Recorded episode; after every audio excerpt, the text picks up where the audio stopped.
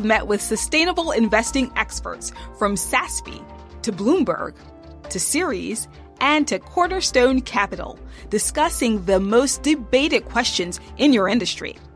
Managing ESG data gaps, standardizing sustainability reporting, and translating ESG into financial value for the company.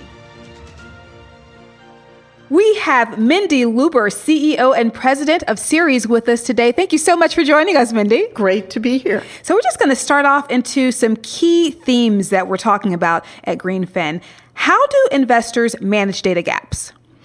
Well, first of all, investors are not looking for all the data in the world. They are looking for material financial data. Um, when they don't have it, they do the analysis and figure out how to plug the gaps. They may put in their own numbers or look elsewhere. Um, but the more companies put into the marketplace, the more they disclose their data, the better they're going to be analyzed and reviewed by their investors. So, we're talking about KPIs and which KPIs are material.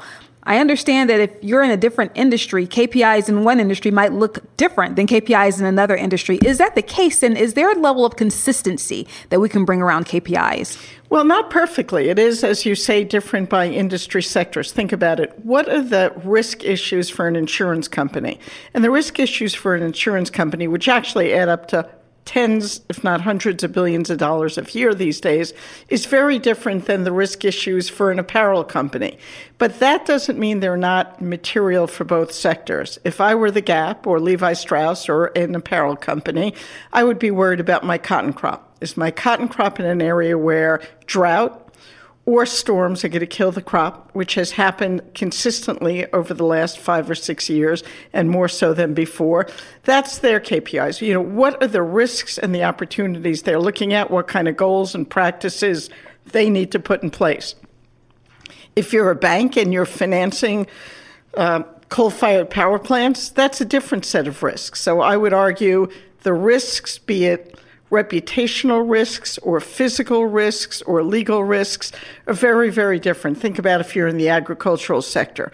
I mean, two years ago, the drought in California, half of the farms could not be farmed. And that meant workers were laid off. It meant prices of produce went up. It meant truckers lost their job. It meant certain foods weren't available at the supermarkets. And so if you're in agriculture, you've got to be looking at different risks and different KPIs for what you want to accomplish similar issues, very different risks and opportunities depending on your sector. Wow. So we're talking about the various risk, legal risk, reputational risk, climate risk. Should those risks also guide whether the emphasis should be on the E in the ESG, the S are the governance? Should firms look at those in a holistic way and balance all three of those environmental, social, and governance? Or should that be in some way informed by the industry and the risks that you just spoke about? You know, sometimes I think we in the sustainability field overcomplicate. What I said to the United States Congress a few months ago, and I would say anywhere else, ESG risks are just risks. If something is a financial risk to a sector or a major risk to a sector, from my perspective, whether it's E, S, G, or just a straight financial risk, shouldn't matter. If it is a risk, it should be integrated. If it's an opportunity, it should be integrated.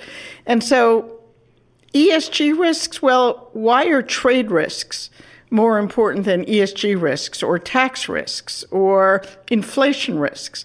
Let's just put one category of risks out there, and it may be an environmental risk or a social risk or a trade risk or a new pandemic risk with new diseases and flus coming on the scene. Um, they are real financial risks that have to be taken into account as data points, as important measurement for investors and for companies.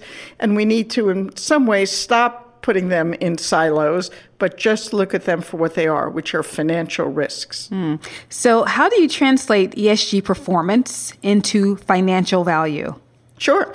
Uh, look, if you're Walmart or Target or some of the larger companies that have changed their transportation systems, how they transport um, their product, have changed their refrigeration systems, have changed their supply chain demands, um, all of those things, you know, ESG is saving money in many, many instances. And companies ought to show that. If in fact they're saving money, if FedEx is saving money because they no longer make left turns, which they did to save energy, and thus they're saving money, those things need to be shown. They need to be disclosed, they need to be articulated, and they need part of the need to be part of the discussion with investors. Many of the sustainability changes that we're looking for do generate savings. If they do, let's show it.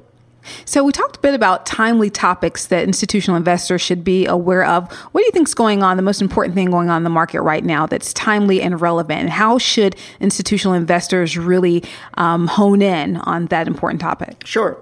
So let's take climate risk as a perfect example. We just all came from, you know, or many people from the World Economic Forum. Uh, some of the largest investors are talking about climate risk finally after a decade um, of pushing that ball up the hill. Uh, but without question, when you face the kind of risk that climate change brings to us, every single sector of our economy is impacted. If you're a bank, what you're financing is impacted. If you're an insurance company, if you're a mortgage company, if you're an agricultural company, I could go on and on. There's almost no sector that's not impacted. And so we've got to look at that risk and figure out how to avoid it. If you're a manufacturer and your manufacturing systems require water, and you end up in a city where there's not enough water to drive your manufacturing systems, that is a catastrophe for your business. So we've got to look at things like climate risk. And here's what we're seeing investors doing. We work with 390 global investors, largely institutional investors. Their assets assets total $40 trillion. That's with a T. They have said climate risk is the largest financial risk that they're facing. They have looked at the 100 largest emitters of greenhouse gases, which make up our global warming problem, and they have said we are going to move those companies to set ambitious goals and change their practices related to climate change, change how they power their firms, change how they disclose it, change what they do day to day. And you know what? Companies are moving because their largest owners, 390 plus investors, have said, We want you to bring your greenhouse gas emissions down. To most of their portfolio companies, have said, We want you to be transparent and we want your boards involved in this issue because of the size of the risk.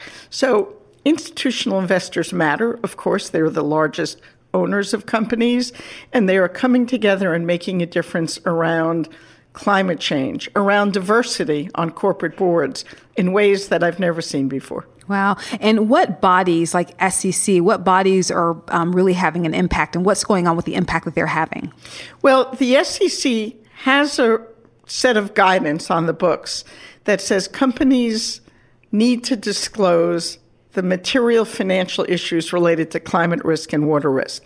The reality is, most companies are not doing it, and the SEC is presently not enforcing against that guidance.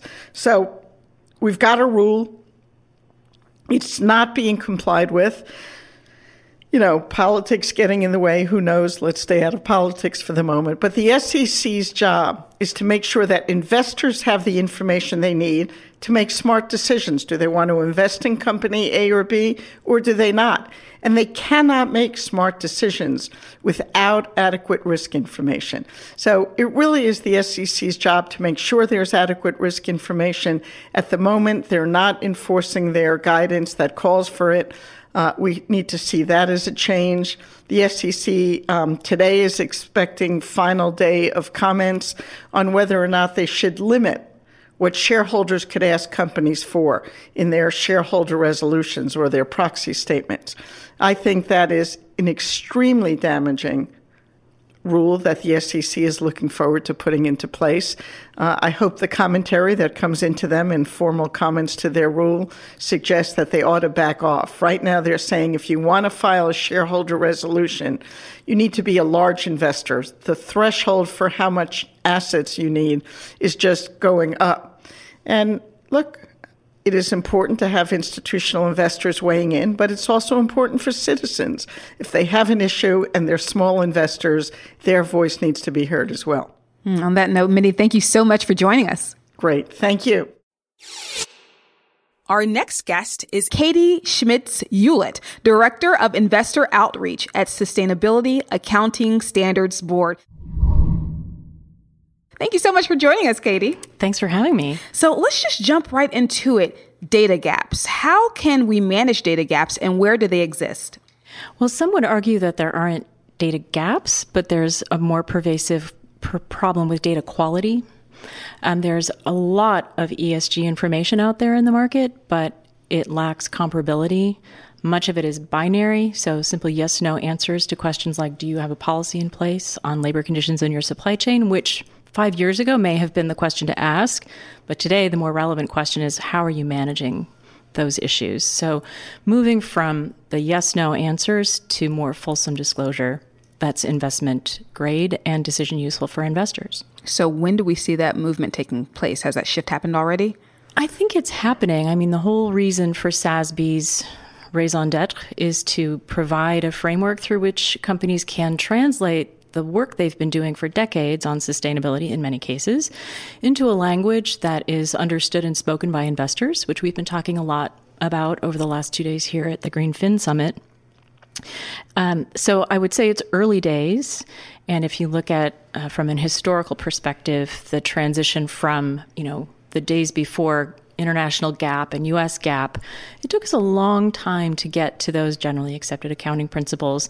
And likewise, we're in a fairly early stage of the evolution of this whole reporting space around sustainability and investor understanding of the uh, the importance of good disclosure on sustainability issues. So um, I would submit to you that with the codification of SASB standards in November of 2018, that was a that was a watershed moment in this movement, where we now have standards in place for 77 industries uh, that really focus in on the intersection of sustainability issues that a lot of people have been talking about for a very long while, but those issues for which we have evidence of the likelihood that those things can affect the financial condition or operating performance of companies in a given industry.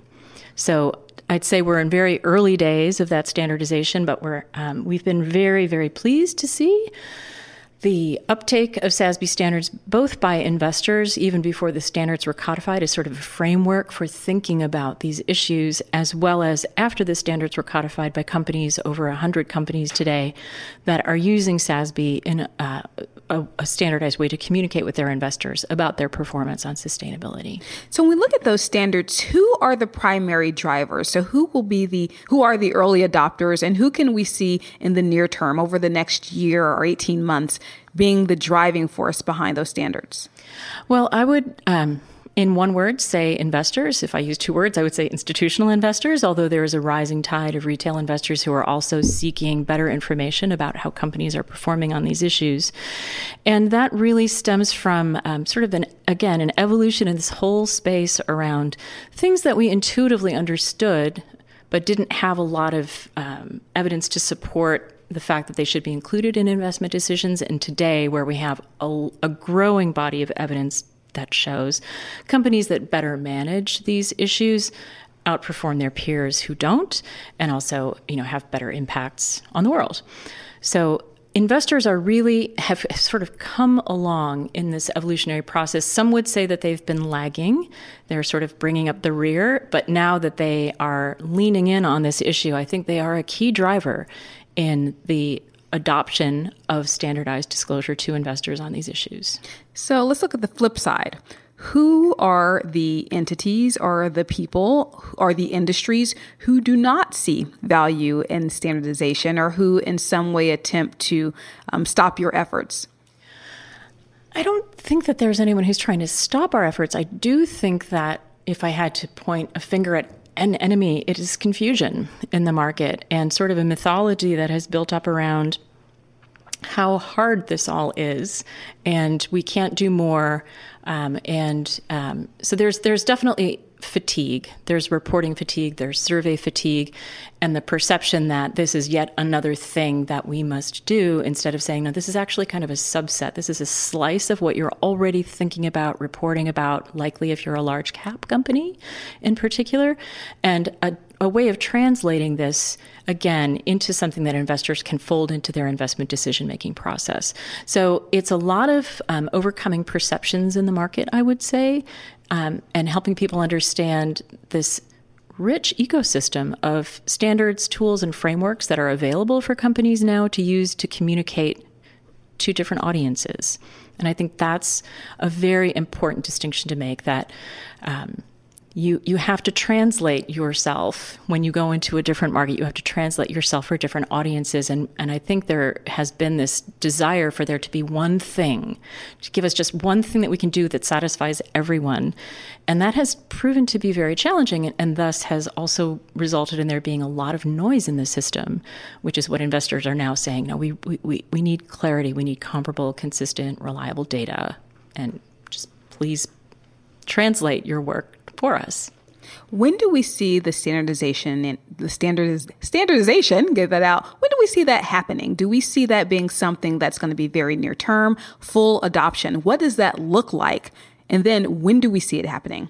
Well, those are a couple of questions nested together. So, standardization is upon us. So, SASB standards are available for use to communicate uh, your performance to investors. GRI has standards for the communication of impact and a company's impacts on the world, um, and also very relevant to the SDGs. Those two things, among other frameworks like TCFD, are are the the very robust pieces of this ecosystem that I referred to previously. There's also the uh, IIRC, the International Integrated Reporting Council, that have given us really solid principles based frameworks through which um, we've asked companies to communicate their long-term value proposition proposition. So the standards and tools are available and out there.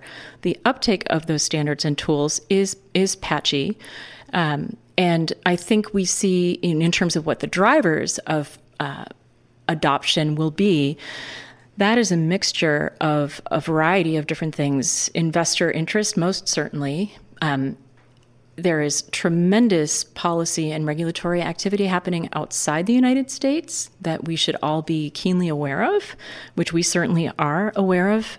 And um, I think it's very important um, to recognize that investors operate in global capital markets. And so they are thinking globally about these issues. And so they, as investors, are seeking for there to be a standard through which companies communicate to them about their performance on these things. And they have gravitated towards SASB as that standard.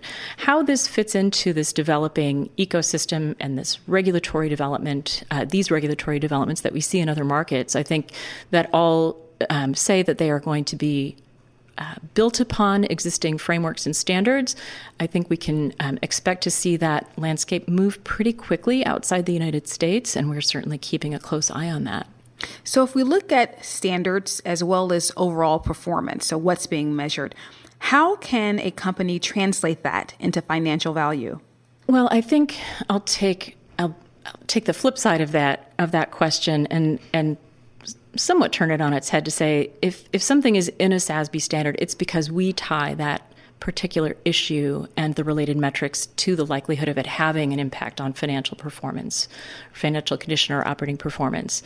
So that's one of the reasons that investors are so interested in a SASB lens on information because it takes a broad you know swirling array of topics and issues that are always evolving and there's always a new thing on the horizon and says okay what of those things are likely to affect a company's performance in this industry that can affect their performance, my portfolio, um, you know, reputational risk, and so on and so forth.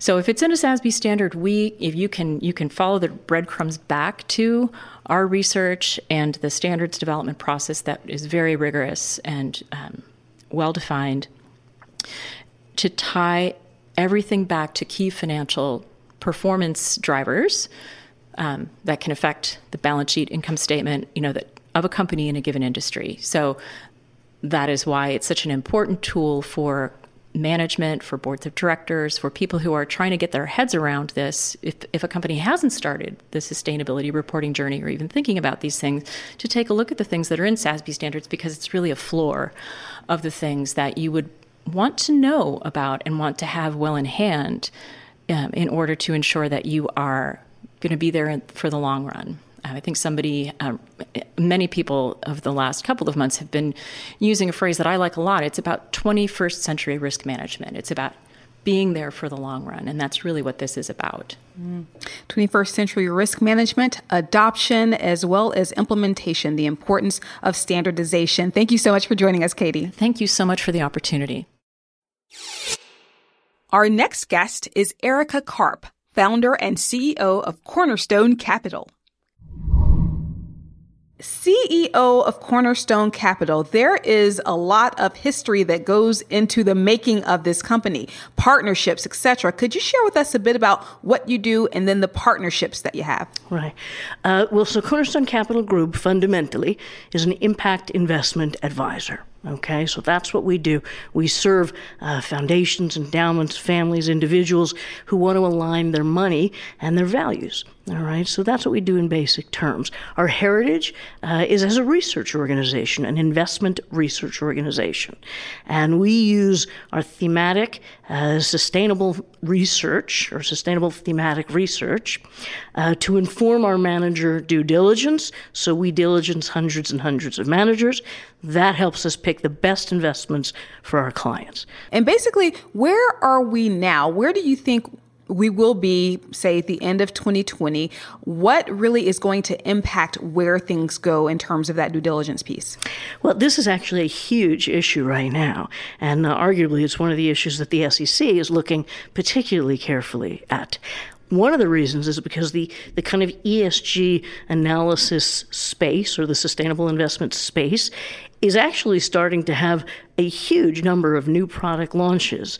And the quality of those launches, of those fund managers, is all over the map because the language is problematic, uh, the data is problematic, and most importantly, the expertise is problematic. There are those of us who have been doing this for decades, and those who frankly think, ooh, this is a marketing opportunity, let me in. So making those differentiations um, is critically important right now. Speaking of risk adjusted returns, we talked a bit about translating, and I'm going to be mindful of my usage of ESG now, translating ESG performance or those metrics that you get to those performance areas into financial values. What KPIs should institutional investors be aware of? Well, uh, again, as long as we're talking about risk adjusted returns, um, first of all, there's no black and white answer to this. What is black and white is that you have to have an understanding based on the industry in which a company operates. You have to have an understanding of the most important areas, the material areas um, of, uh, of impact right? And so, for instance, if you were in um, the restaurant or hotel industry, you really need to understand the risk associated uh, with human trafficking or sexual and gender based violence, right? If you are in um, the shipping industry, you really have to have an understanding of you know safety issues and carbon emissions. If you are in the um, uh, beverage industry or the semiconductor industry, right? You really have to have an understanding of what's going on with access to water because the nature of what you're doing. So the bottom line is it depends on what you need to look at. And many, many companies at the board level have had discussions around, you know, a materiality matrix in terms of what matters to them. So, materiality sounds like it can be pretty static, but how the metrics around that materiality, the fundamental metrics, do we expect that to change the standards around materiality? What will standards look like in, say, the next year? Will standards ever be standardized? Uh, you must know that I love that question as a founding board member of the SASB. So, the Sustainability Accounting Standards Board, that's why it was created. And that's why it was so com- compelling to me from the start, because we are talking about by sector um, materiality. The answer is we've, we've made wonderful strides in terms of starting to um, express the disclosures, the standards for disclosure. That said, standards take an enormous amount of time. Standards, though, are critical to innovation. Um, so I think SASB has made great progress. We need to see corporate adoption till we get that standardization. This is very complex because very often industries have their own standards, and now we have the centralized standards, and of course we have the GRI. So there's a lot of kind of schemes coming up, and I think we're going to start to see, you know, consolidation, but this takes time because of the complexity. How much time? Is this something that we're thinking about for 2021? Do we see it 2022? What do you what do you think? Uh, unfortunately, I think we're thinking more 2025, 2030. Somebody asked me this same question 10 years ago, and it was like, "Yeah, we're going to get these standards set up." I'm like, "No, no. I started my career like 30 years ago in the technology industry. Standards take time. That doesn't mean we don't do anything now." All right, this whole this whole field, this whole discipline of sustainability is constantly evolving, and the key is that we want to understand one what the key risks and opportunities are uh, for corporations. Two, what is the, you know what it what should be disclosed so we can get standardization and projections and accountability and auditability and all that but also number 3 and this is more qualitative we want to understand what a company stands for. What are their values? What are they going to hold people accountable for? What are they going to audit? And I have to tell you that if there were a single thing that I wanted to know around kind of corporate governance and corporate sustainability, I want to know how consistent is this company in what it says it's going to do and what it actually does because you can tell me as much data as you want, but if there are obvious inconsistencies, it's going to blow everything away. Um, in terms of credibility and in terms of trust. And the one thing we really need to reestablish in the world of institutional um, structures we need to reestablish trust. Transparency is a big part of that. Hmm. Transparency and trust critical in capitalism, critical in business, and critical in the functioning of our society. Thank you so much, Erica, for joining us. It's my pleasure. Finally, we will hear from Emily Chasan, Sustainable Finance Editor at Bloomberg Green, talking about making the data driven ESG investing decisions and the role of AI. Emily, thank you for joining us. Thanks for having me.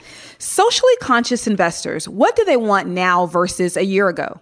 So I've been covering this space for about four years at Bloomberg, and um, we've just launched Bloomberg Green, and we're really focusing on ESG investors. And what we're seeing is that they want companies to move to a place of action from a place of disclosure. So the market for a long time has sort of rewarded companies for being transparent in this space and you know saying what their carbon footprint is um, or what their diversity is. But now they want to see more action. They want to see pathways. They want to see that you're aligned to 1.5 degrees. You're setting science-based targets. You're using industry standards. Um, they really want that alignment so that they can just move forward at a faster pace. So how can these firms who these people who really want to see action take place how can firms get past the perception that ESG is a PR exercise? Yeah, well, ESG is really about risk fundamentally. Um, this is what we talked about investors too. Is we always see them saying, "How can we understand the risks that are out there beyond what's in the financial statements. And that's really what ESG is. So ESG did obviously start um, at a lot of companies. The sustainability story started in marketing. So there is sort of a history there, and maybe some people are skeptical about it. But recently I did a story um, interviewing a quant investor, and he said, you know, when companies say, too much PR and they're too fluffy, that's not really a good sustainable investment. Maybe they're trying to hide something. He likes the companies that are really true about the problems they're facing and the hurricanes and the floods, and he'll give them extra points. So, so and on the topic of quant investors and your research and conversations there, how can quant analysts help an investor choosing from, say, thousands of stocks or evaluate small companies or even emerging market equities? Well, one of the interesting things about ESG is there's still only ESG information about on about 4,000, 3,000 companies. Um, so you don't have the whole universe of companies that have this information. So quant investors that we've talked to are really looking at putting um, this information into their models and um, estimating and filling in the gaps and the holes in the information and creating um, a system that gives them a better input. So, a good example is carbon taxes. Um, we talked to this investor at Acadian Asset Management, and they saw that in places where there is a carbon tax, there is a price on carbon that the market is incorporating into those companies. But when you go a little further out and um, you see companies where there's no tax in that region, the market was still incorporating it. So they said these stocks look artificially cheap and they wanted to incorporate a carbon price throughout the whole portfolio. And so they just estimated what it would be. Wow. Okay. And in terms of basing um, sustainability on AI versus human touch, what are the benefits of basing one's sustainability analysis on artificial intelligence versus human elements? So, ESG investing really started as um, an actively managed portfolio, right? And now there's passive, and then AI is even sort of another form of passive. Um, it just really depends on what you want. You know, maybe you think that humans can understand this information better and understand these risks. They're really broad risks. The data is very unstructured. Maybe you think a machine can do it better, um, and that's just a, a difference of opinion, I guess. Great, Emily Chasan, thank you so much for joining us. Thank you. Thank you for joining us today. We've spoken with some of the key leaders in the ESG space, and clearly data and standardization of ESG reporting remain the central issues in the industry. What did you think about the podcast? Would you like to share your thoughts on the topic? Suggest themes for upcoming episodes, or even have your story featured on the podcast. Reach out to me using the email in the episode description or post on social media using hashtag RSPodcast. Stay tuned. We invite you to subscribe to the Refinitiv Sustainability Perspectives podcast on iTunes, Spotify, or wherever you stream your content. What did you think about the podcast? Leave us a review on iTunes or follow us on LinkedIn and Twitter for updates on our show. Thank you for joining. See you next time.